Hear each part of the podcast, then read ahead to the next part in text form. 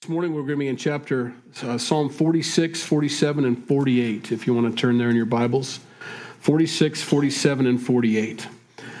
Um, and we'll pray and we'll get started. Lord, we thank you for your word. As JC prayed, we want it to be effective in our lives, to be submitted to it.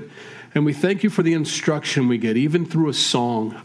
Um, how through a song written by people thousands of years ago, we're encouraged and we get wisdom as to how to conduct our life, but also um, it's almost prophetically speaking from you, um, just direction.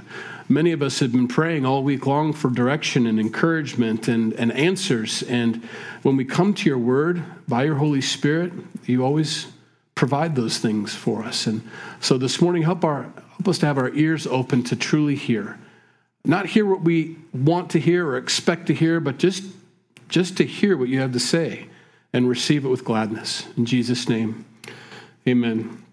Psalm 46 uh, is where we'll spend most of the morning. 47 and 48 we will read through and, and do a little talk on that, but 47 and 48 are simply praises to the Lord based off of 46. So we'll spend a lot of time here in 46. Um, there are two kingdoms that are in operation right now in this world. It's very important to understand that because that's what 46 is about. We've got the kingdom of this world, which is where we were delivered from, saved from, the chains that were broken, the songs that we sang. That's what, as Christians, we've been brought out of. And then there's the kingdom of God, which Jesus proclaims now is the time, and it's here and it's at hand, the kingdom of God.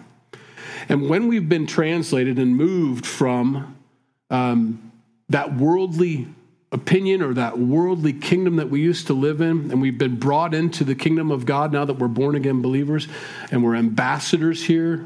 Seems like a foreign land, but we're ambassadors here. It's important that we keep our hearts and minds focused on our true country now, our true kingdom, and not to waffle and toggle between the two kingdoms, you see.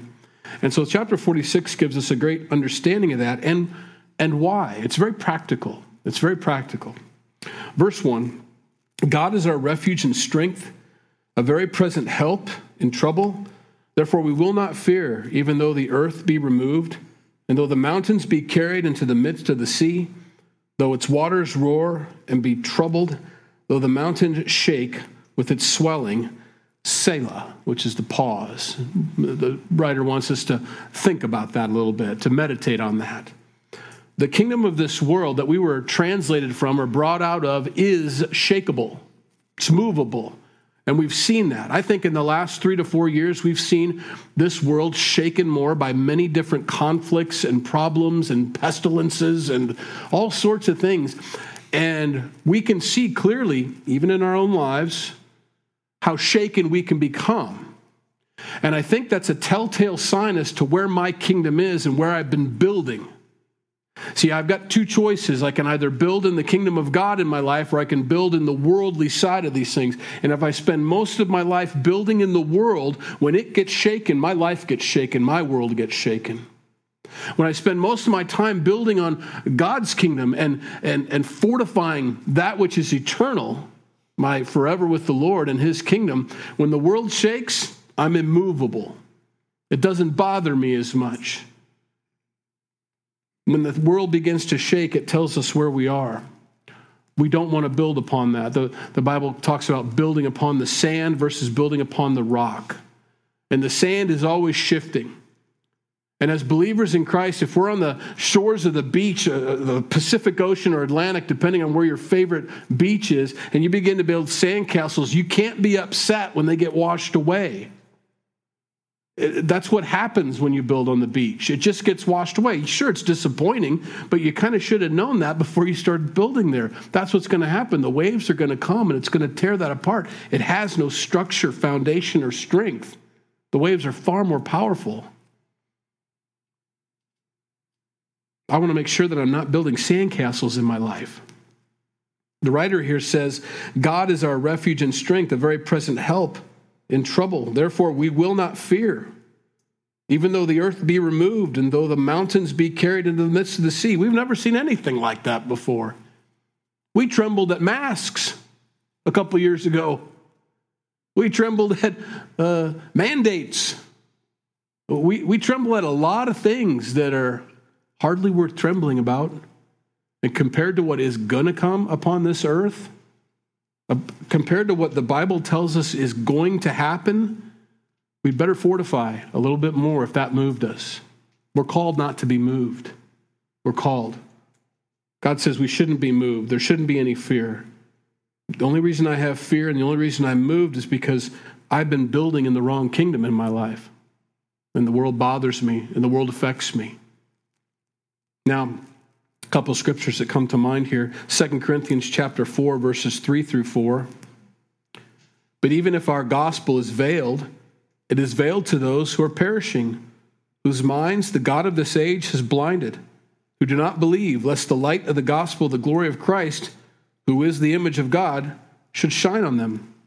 There's a blindness in this world. The world is tossed to and fro. We can see that in every election cycle, in every argument. All of these things that we see the world struggling with and fussing over, we can see that. We look and we watch from the outside. If you're a born again believer, you watch these things and you're like, what's the tumult over there? What's the dust up? That's a, a term we used here in the Midwest. There's dust up over there, you know.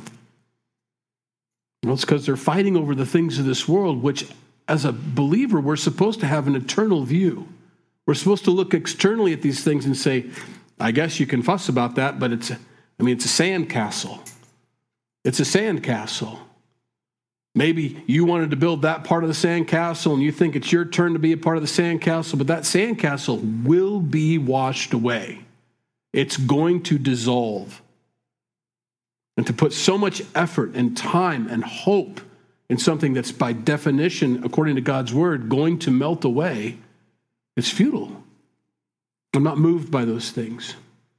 You'll find, though, as you've been translated out of that world and what the world does, when you're not moved by the world, the world gets angry with you for not being moved by the world. Don't you understand what's happening? Can't you see what's going on here?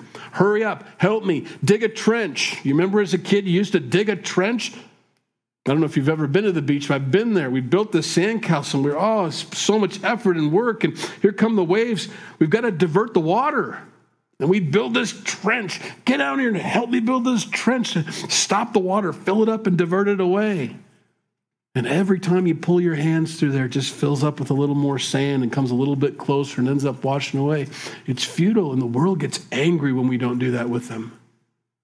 They get mad when we're not upset like they are. How come you're not angry? How come you're not enraged? Because none of these things move me, nor do I count my life dear to myself, Paul would say. We have turmoil and then we have peace. I'd say right now we're in a little bit of a calm right now. Over the past three years, I think we're in a little bit of a calm. We're, we do not have riots in the streets. We don't have people shooting each other. We don't have dumpster fires right now, anyway. We don't have mask mandates, although Cedar Rapids, Iowa just instituted their mask mandate again. It's coming for the fall. We don't have a lot of the things that cause so much turmoil. But what do you do in those peace times, in those comfort times, in those times of, of where it's calm? Just take a break and rest? Yeah, there's a little bit of that, I suppose. Can't always be on edge, but it's also a time to build. It's also time to get my quiet times down, to get into the Word of God all the more, to worship God all the more, to spend less time doing the things of the world and caring about the things of the world, and more about the things that God wants me to focus on to strengthen myself, to build myself up, because, I mean, I hate to say it, but there's another wave coming. There always is. And these peace times, although nice for a rest and a refuge and a t- time for a break, it's also time to build. You can't just sit down and relax and do nothing. God's called us to that. In Romans chapter 12, verse 2, he tells us, And do not be conformed to this world but be transformed by the renewing of your mind, that you may prove what is that good and acceptable and perfect will of God. I don't have to worry about what the world wants me to do. I'm not to be concerned with that. When you first get saved, you still have a lot of people in your lives, and I say still because eventually they wean themselves away from you. You still have a lot of people in your lives that are concerned with the world, they're very worldly. And they don't understand what's happened to you. They call it you've got religion or you've whatever you know, you, you become born again, and they use that in a derogatory way, not in a good way. And uh, they are conformed to this world and they desperately want you to stay grounded. You know, you need to stay grounded. I mean, don't get so heavenly minded that you're no, of no earthly good. You know, uh, you need to, you know, take your head out of the sand, they'll tell you, and wake up and see what's going on around you. Can't you see? Well, I've never seen more clearly than right now. Your conspiracy theories and your YouTube videos make no impact on me whatsoever. I've always known that this world is, going, is destined for doom. Always. It's never not been. It's always been there. And the things of this world are supposed to grow strangely dim. And we're supposed to keep our eyes fixed on the Lord. And that's when you get your feet on solid rock and you watch the world around you shake and be uh, moved and tremble and, and, and, and scream and yell and holler. And you, why don't I not, why am I so, why do I have such peace? Why do I have such calm? Well, you're standing upon a rock. My kingdom's not of this world. I'm, I'm with the Lord. I'm, I'm, I'm, looking for eternity. I'm, I'm like Abraham, who's a sojourner, the Bible calls him, walking through the land, living in a tent as a transient person in this world, saying, I'm looking for a, a city or a building that's not made with human hands. That's what I'm waiting on. And I lived my life that way, and he did. Poor Lot thought he needed to go down into Sodom and Gomorrah and make his dwelling there. And Abraham says, I know it's scrubby up here and it's not the best grazing ground, but it's far better than being down there. And he's the one that had to go save Lot, who was in the most beautiful place you could be as far as grazing goes. As Christians, we're called to that. I think today's lesson that God is trying to get across to us is if you were of the world, and God has translated you or moved you into the kingdom of God now as a believer in Jesus Christ, that's where we live. And that's where you build. It's a waste of time to build any place else but there. Verse 4 There is a river whose streams shall make glad the city of God, the holy place of the tabernacle of the Most High. God is in the midst of her, she shall not be moved. God shall help her. Just at the break of dawn, the nations raged, the kingdoms were moved. He uttered his voice, the earth melted. The Lord of hosts is with us. The God of Jacob is our refuge. Very peaceful being in Jesus. It's supposed to be. The only reason I feel that lack of peace is when I find myself maybe really concerned with the things of this world. And that's when I get shaken and that's when I get moved. In 1 John chapter 5 verse 4, for whoever is born of God overcomes the world, and this is the victory that has overcome the world our faith. I have trust. We're not, we're not in heaven yet. Jesus isn't ruling and reigning yet, but I know that he will. The promises here in this psalm are to wake us up and to keep our eyes wide open that this world will be shaken. It's going to be. There's no avoiding it. You can put band aids on it all you want. You can build trenches around it all you want. You can make the sandcastle last for as long as you have effort. But it's going to get washed away. Now, that doesn't mean that we want to just let it go. Of course not. But you do have to understand that as you labor, as you work for a continuation of the, of the good that's in this world, to be that resistance that God's called us to be, inevitably, though, you have to understand what the world says, uh, what God's word says about it. It will be washed away. It will be washed away. It's a timing thing with God. He's got a time and a, and a place that it's all going to come apart, and He's waiting for that. Now, it's not meant to be doom and gloom, it's meant to give us hope and peace, to rest in Jesus to be able to build our lives and have a peaceful life here. And to be that example the world desperately needs to know that there's a there's a there's a, a, a, rocky place to stand on. They're moving from shifting sand to shifting sand. So so many people i remember when i first well confronted myself or god confronted i don't think i would have given him credit at the time with my sin or with my lack of morality. That's what i would call it back then and I went from book to book. And I went from guru to guru. They weren't real gurus, but they called themselves the psychologist of the day or the psychiatrist of the day or the self help book section. Spent a lot of time there. And you would go from sandbar to sandbar to sandbar only to realize it just shifts and it moves and they contradict. And how can that be? How is that going to help me when you just said in chapter 2, you know, and it was so easy to see as you read through the books. And I was looking for a rock. What's the answer? What's the solution? This world is desperate for a solution. Where can I stand where I'm not moved all the time? Where can I stand to find peace? And if we haven't found it in our own lives, how in the world can we possibly tell other people about it? If we're being as shifted as Christians as everybody else in the world who doesn't have Christ is being shifted, what hope do I have to offer them? We're called to stand upon the rock. I'm not saying it's a selfish thing to stand upon the rock. I'm saying that is your witness, that's your testimony, that's how you help people. Paul told Timothy, take heed to yourself and to your doctrine and those around you will get saved. You've got to get on the rock first yourself. You have to not be moved first. Then you can reach out and pull people onto the rock with you. Once you feel out and sit, figure out where it is, but we've got to be there. We're called to build upon God's kingdom and not the kingdom of this world. Verse 8 Come, behold the works of the Lord. Come, look at the works of the Lord.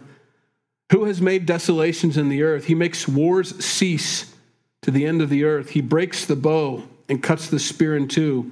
He burns the chariot in the fire. Be still and know that I am God.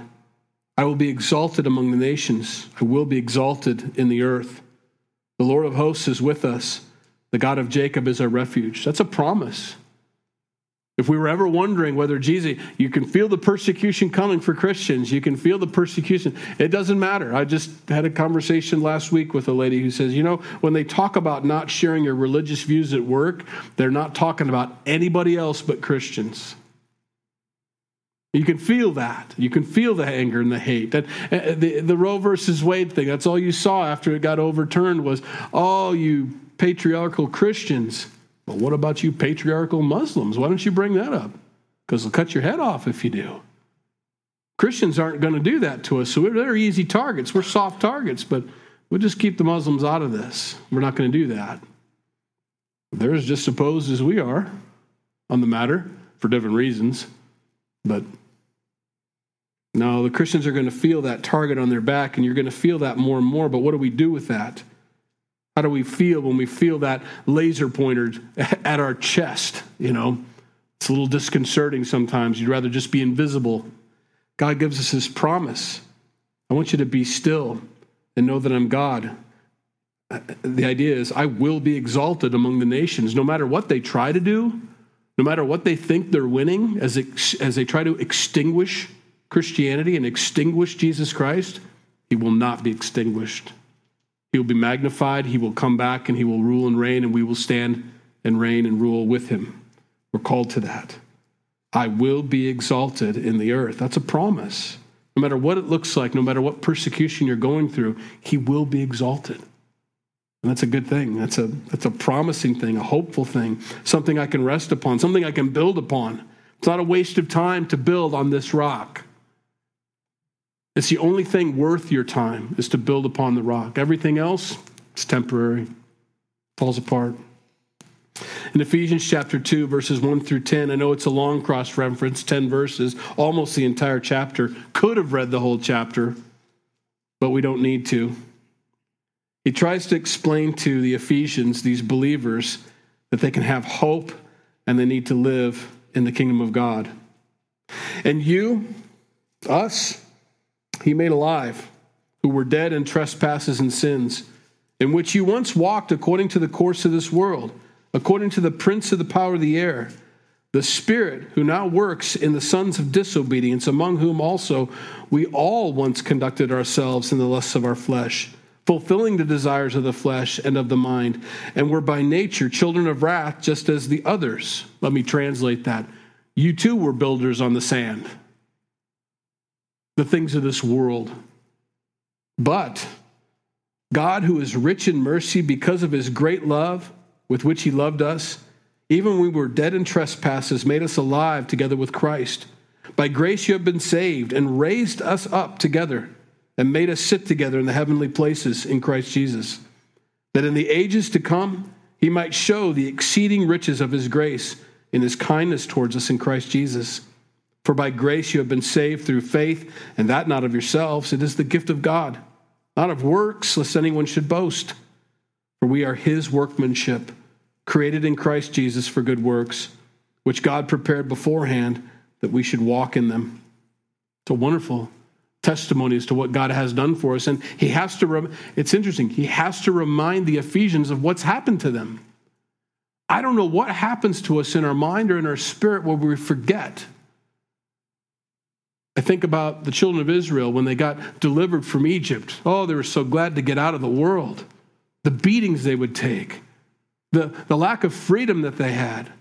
And oh, God finally answered our prayer and brought us out with a mighty hand. And they sang songs about all the wonderful things He did for them. But somewhere between point A and point B, the promised land, they got bored or tired or forgot. And they kind of wished they were back in the world. And they wandered around the wilderness for 40 years because of their disobedience. That they wouldn't have faith and continue to follow God all the way to the promised land. We don't have to be that. You don't have to do that. I don't have to live my entire Christian walk struggling and fighting and wondering why the sands that I'm standing on keep moving out from under me. They're worldly. They're not stable. They'll never be stable. You can't stabilize them. There's nothing you can do. There's only one place to stand, and that's upon the rock of Jesus Christ, upon your faith. Build up your faith. Spend time building on your faith. That's all that matters. That's the only thing that lasts. It's the only thing that goes on. The world doesn't understand that. And if I don't understand that, I have to wonder in my heart who is the God in my life? Where do I stand and why do I stand here? In Deuteronomy chapter 30, verse, verse 14, but the word is very near you, in your mouth and in your heart, that may, you may do it. It's very simple. Sitting here is wonderful. Hearing and teaching is very important. Communicating with one another, fellowshipping with one another, breaking bread like we did last week with one another. That's very important. That's all a part of it. But the most important part is the last two words of that verse. We have the Word of God. It's very near you, it's in our mouth, it's in your heart, that you may do it. We've got to be doers. I have to physically and willfully and intentionally build my faith. These are choices we make. I can choose to immerse myself in the world as a, as a way of relief and escape, of, as a way of relaxing, or I can immerse myself in the kingdom of God as a way of relief and relaxing.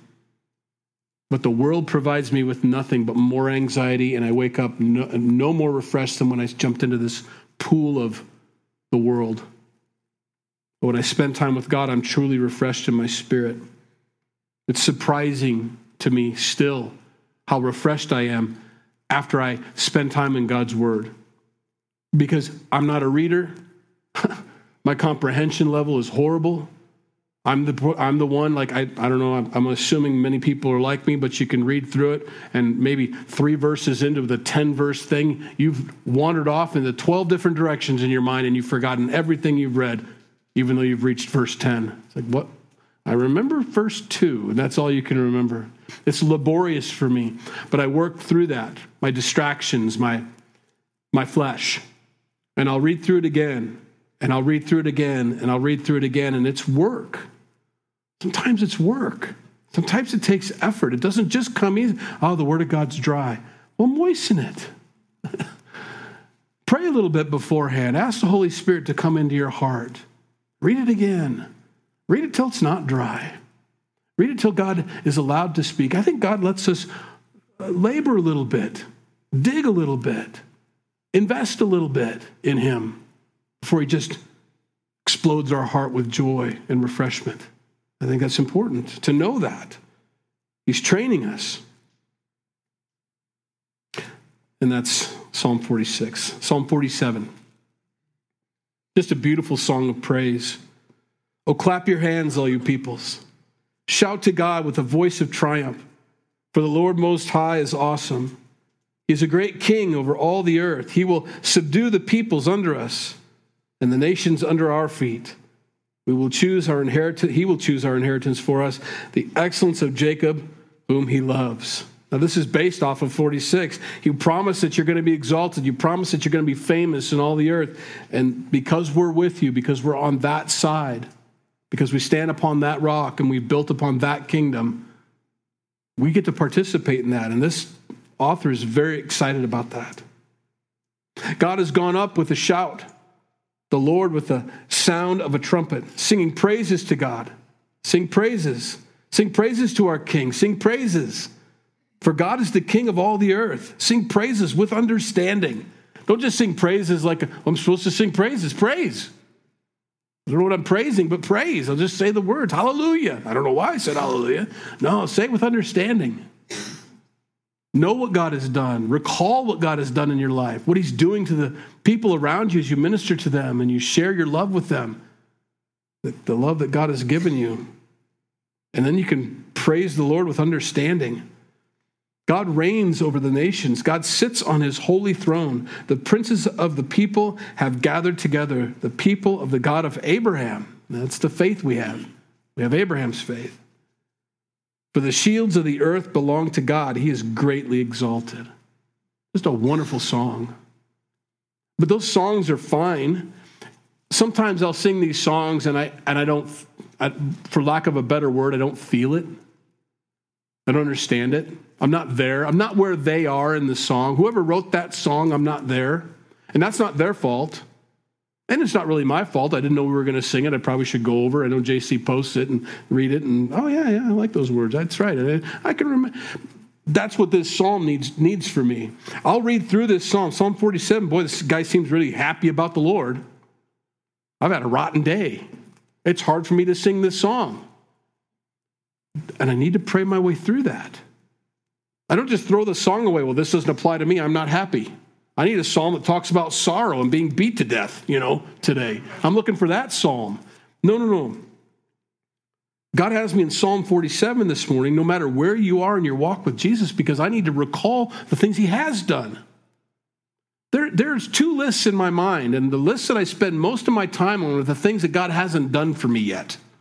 The things that are on my mind, the things He needs to fix, change, or do whatever. And I spend a lot of time there and less time in my gratitude list for the things He has done. It's one of the things that God has been speaking to me lately is I have lots of things I've got for him to do. He's got quite a honey-do list from me, you know. And I know this is, and I say it because it's, it's that ridiculous in my mind. And I'm, I'm owning up to it. He doesn't need to do anything else for me for the rest of my life. He doesn't owe me anything. I don't need anything more. And for me to be upset with him for not doing this, that, or the other thing is like a childish brat. Oh God, where have you been? You know. Well, I've been on a cross. I took all of your sins, past, present, and future, and put them on myself. I made sure that you weren't going to hell at the end of this really puny, short vapor life, and you're going to spend forever with me in heaven. What is it that you wanted me to do for you today? Well, kind of puts it in perspective for me. And it's not that we don't still ask for that help today. Of course we do. I just need to spend a lot more time considering the gravity of my situation before I came to Christ and what's actually happened to my soul and my spirit. It's been delivered. I don't have to go to hell anymore. Maybe I need to think about that a little bit longer. Now I can sing Psalm 47 a little bit easier. Oh, you win. You're going to be king. My rule and reign with you. This world is wasting their time. Ha ha! I've got the right perspective. All of a sudden, I'm singing for joy. I'm not nearly as concerned as what I was concerned about when I first came to the scriptures. Psalm 48. Great is the Lord, and greatly to be praised in the city of our God, in his holy mountain. Beautiful in elevation, the joy the whole earth is Mount Zion on the sides of the north, the city of the great king.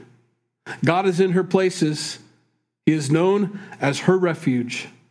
For behold, the kings assembled. They passed by together. They saw it, and so they marveled. They were troubled. They hastened away. Fear took hold of them there, and pain as a woman in the birth pangs. As when you break the ships of Tarshish with an east wind. I don't know what the ships of Tarshish is, but actually, this is written at a time when there was like three nations coming against the nation of Israel. So there's like a real time event taking place here that they sang a song about. I'm so glad, you know, these three nations were coming and you broke their ships up. It was amazing. We didn't have to do anything. I mean, what are we going to do against an armada, against a navy? Israel did not have a very, they have a navy at all. They always hired thugs to run their navy because they were scared to death of the water. So here comes this navy, and all of a sudden some storm comes up and wipes out all the ships. Well, that was handy. It was good to have God on your side. It's good, you know? And so they sing this song about this. You are mighty. I mean, we looked vulnerable. We looked like we were surrounded on all sides. And, well, then you broke away all the ships. That's amazing. Those testimonies are there for us.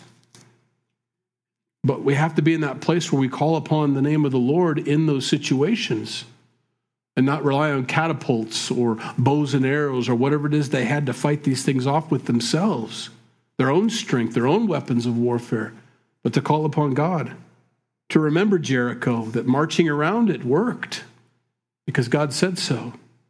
We need to do the same. As we have heard, verse 8, so we have seen. In the city of the Lord of hosts, in the city of our God, God will establish it forever. Pause. Selah. Think about that for a little bit. The kings of this earth tremble at God. They tremble.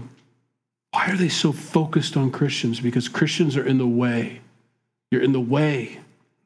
Your belief, your Bible, the way you conduct yourself is in the way of what we want to do. You're in the way. And the only thing we can think of and the only thing they can think of is to get you out of the way. That's what that's where the persecution comes from. Just get out of the way. Now, if you acquiesce, if you sit down, if you keep your mouth shut, if you sit still, that target will move off your back. You may get some uh, collateral damage from somebody else, but it's only the outspoken, it's only those who are living out loud that feel that. I get a little worried if I don't feel attacked. Am I too quiet? I don't want to be obnoxious. I don't want to pick fights. I definitely want to stand up for righteousness in this world. I want to know that I want, well, I know, but I want the world to know that I'm God's ambassador here. That when you talk to me, you're talking to someone who follows a different king. I don't follow Biden. I don't follow Trump. I don't follow any of these guys. They're, they're useful to the kingdom provided they obey God.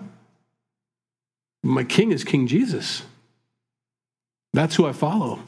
And I represent him whether we're under a totalitarian regime or whether we're not. I still follow Jesus. And I will operate there. Paul was able to minister and choose where he wanted to go and minister to the cities he wanted to go into. And sometimes the world would put him in prison and he would minister there. Made no difference to him.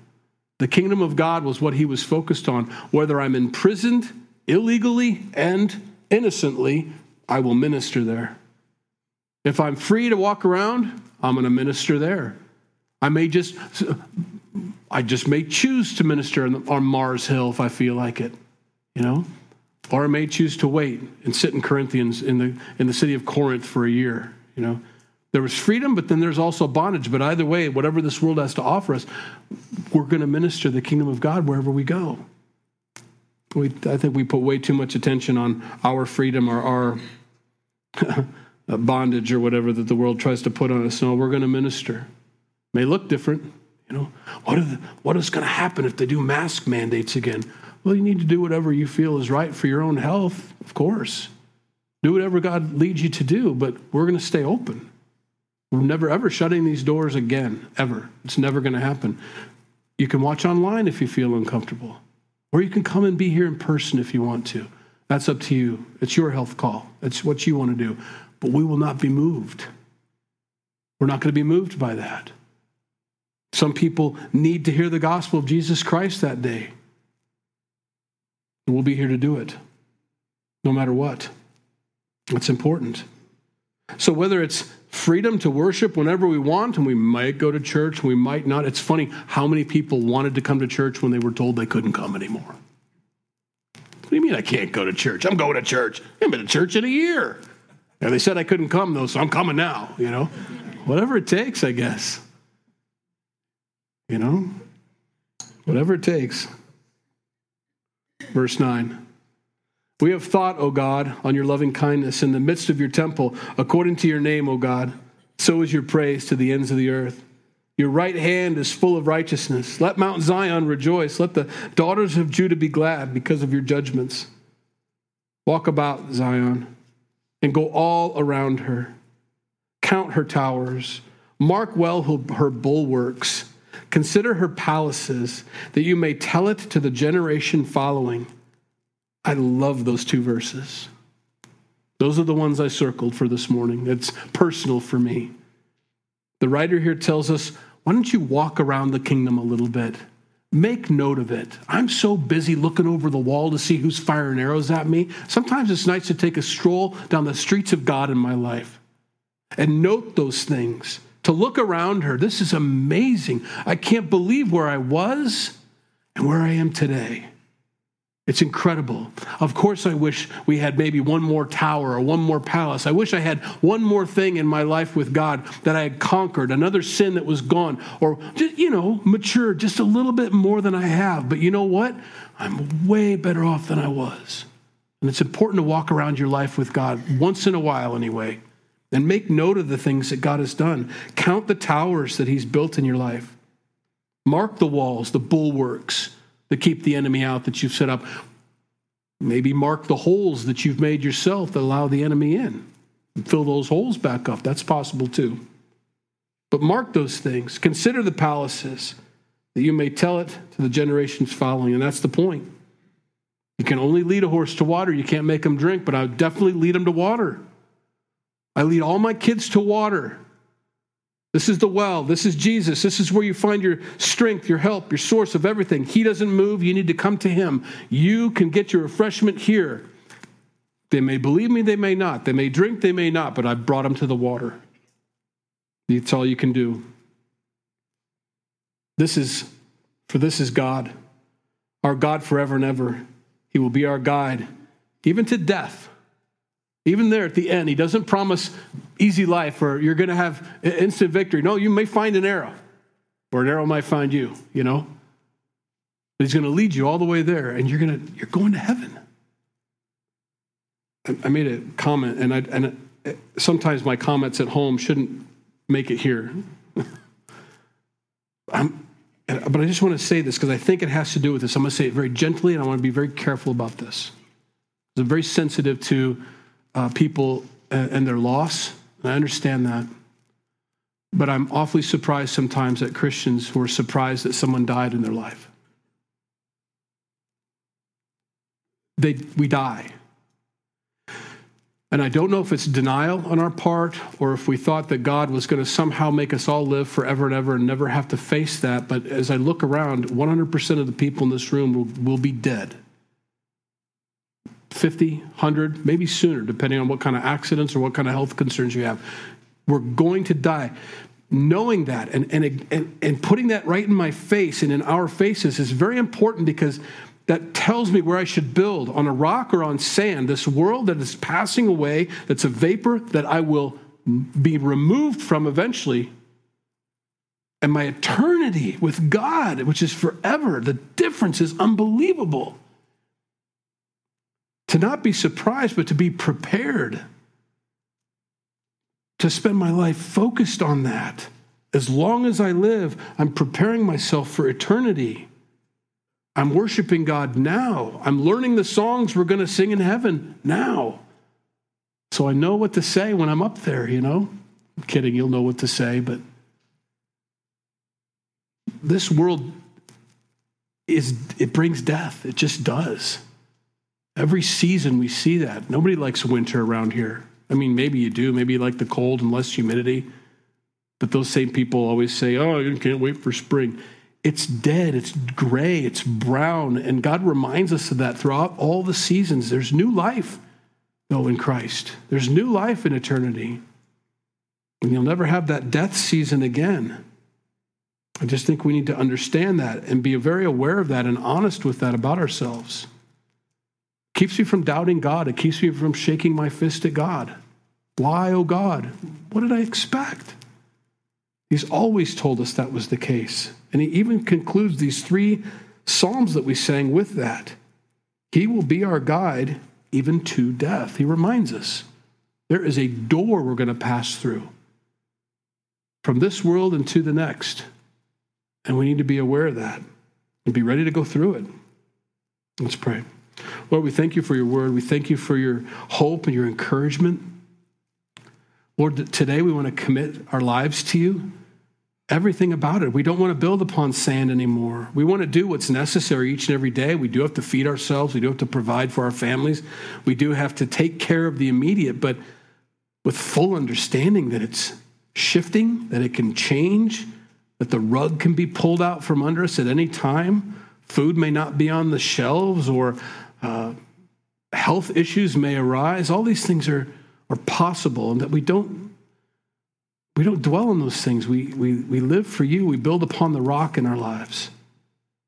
Everything else is shifting sand. It can all be moved, it can all be shaken, but, but your kingdom isn't. Our faith isn't. Our walk with you isn't. It's stable and solid regardless. And thank you for that assurance and confidence and hope that you give us. We love you. In Jesus' name we pray. Amen. If you need prayer before you go, please come up. Be glad to pray with you. Otherwise, have a good rest of the week.